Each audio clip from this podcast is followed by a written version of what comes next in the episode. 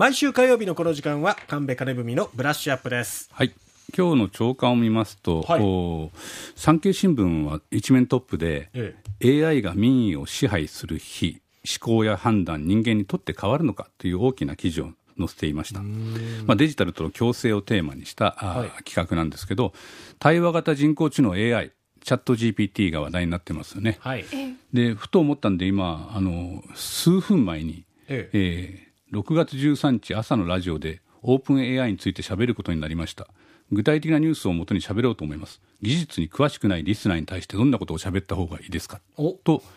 えー、23分前に書いてみました、はい、そうすると答えは理解しました。技術に詳しくないリスナーに対してもこれちょっと失礼ですね。分かりやすく話すために以下のような内容を取り上げることができます。GPT とは何か。オープン AI が開発した自然言語処理の技術です。短い言葉で言えば AI が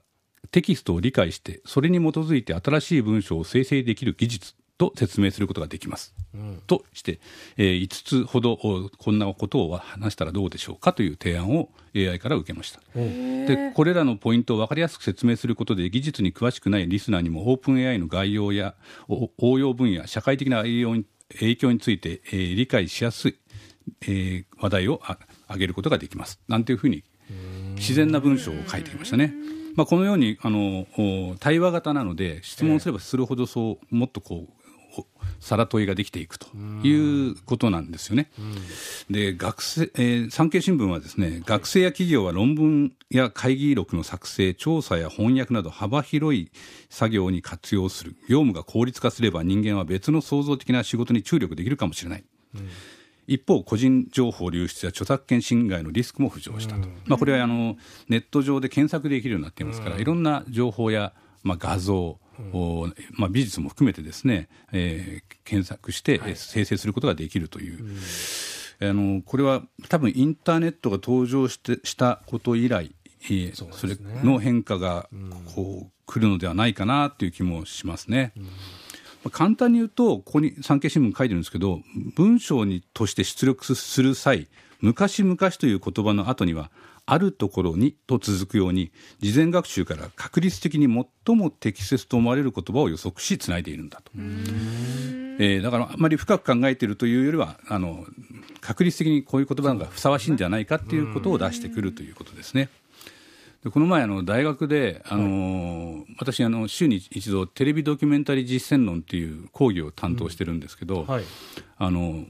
まあ、感想文なんかも寄せてくれるので、ええ、ちょっと文章として成り立ってないなって思うことが多くて、うん、ちょっと直してあげたんですよね、うん、で具体的にこういうふうにこういうふうに直した方がいいよっていうふうに。で、えー、学生たちはですね就活にこれは役立つだろうと思って食い入るように見てくれてたんですよ、ええ。えー、だけどふと思ったのはあのオープン AI が出てきてですね、はい、これからの学生の就活の作文はおそらくみんなこれを使うだろうなと思いました。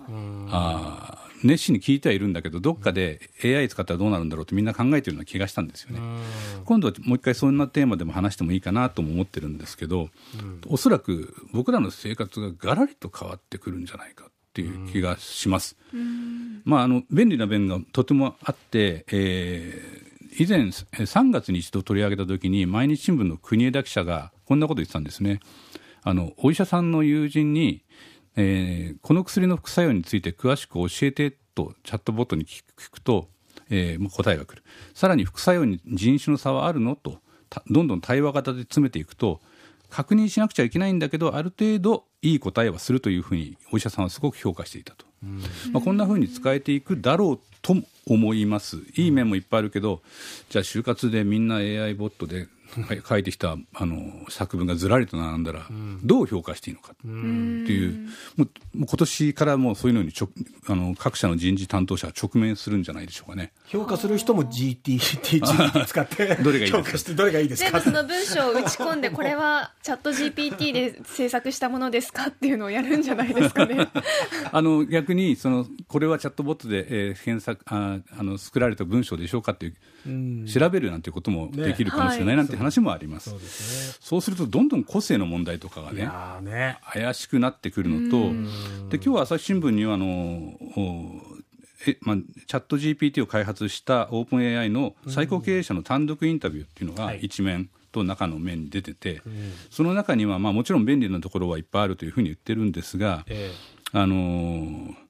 まあ、これまでよりずっと優秀なプログラムコードをかけるとすれば、サイバーテロも受けるかもしれない、うん、長期的には権威主義国家などが使うことによって、甚大な損害を与えうることも想像しなければならないと答えています。はい、でさらに、えー、AI が戦争を引き起こす危険はありますかと、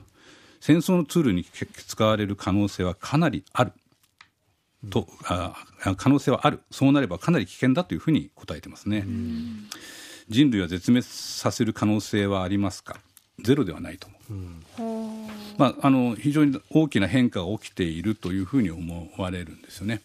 でもう一つね、読売新聞は関東大震災100年の教訓という連載をしてまして、はい、今日の朝刊ではですね、あのまあ、朝鮮人の虐殺事件が起きているわけですけど、1000人から数千人が殺害された、まあ、デマを信じてしまって、はい、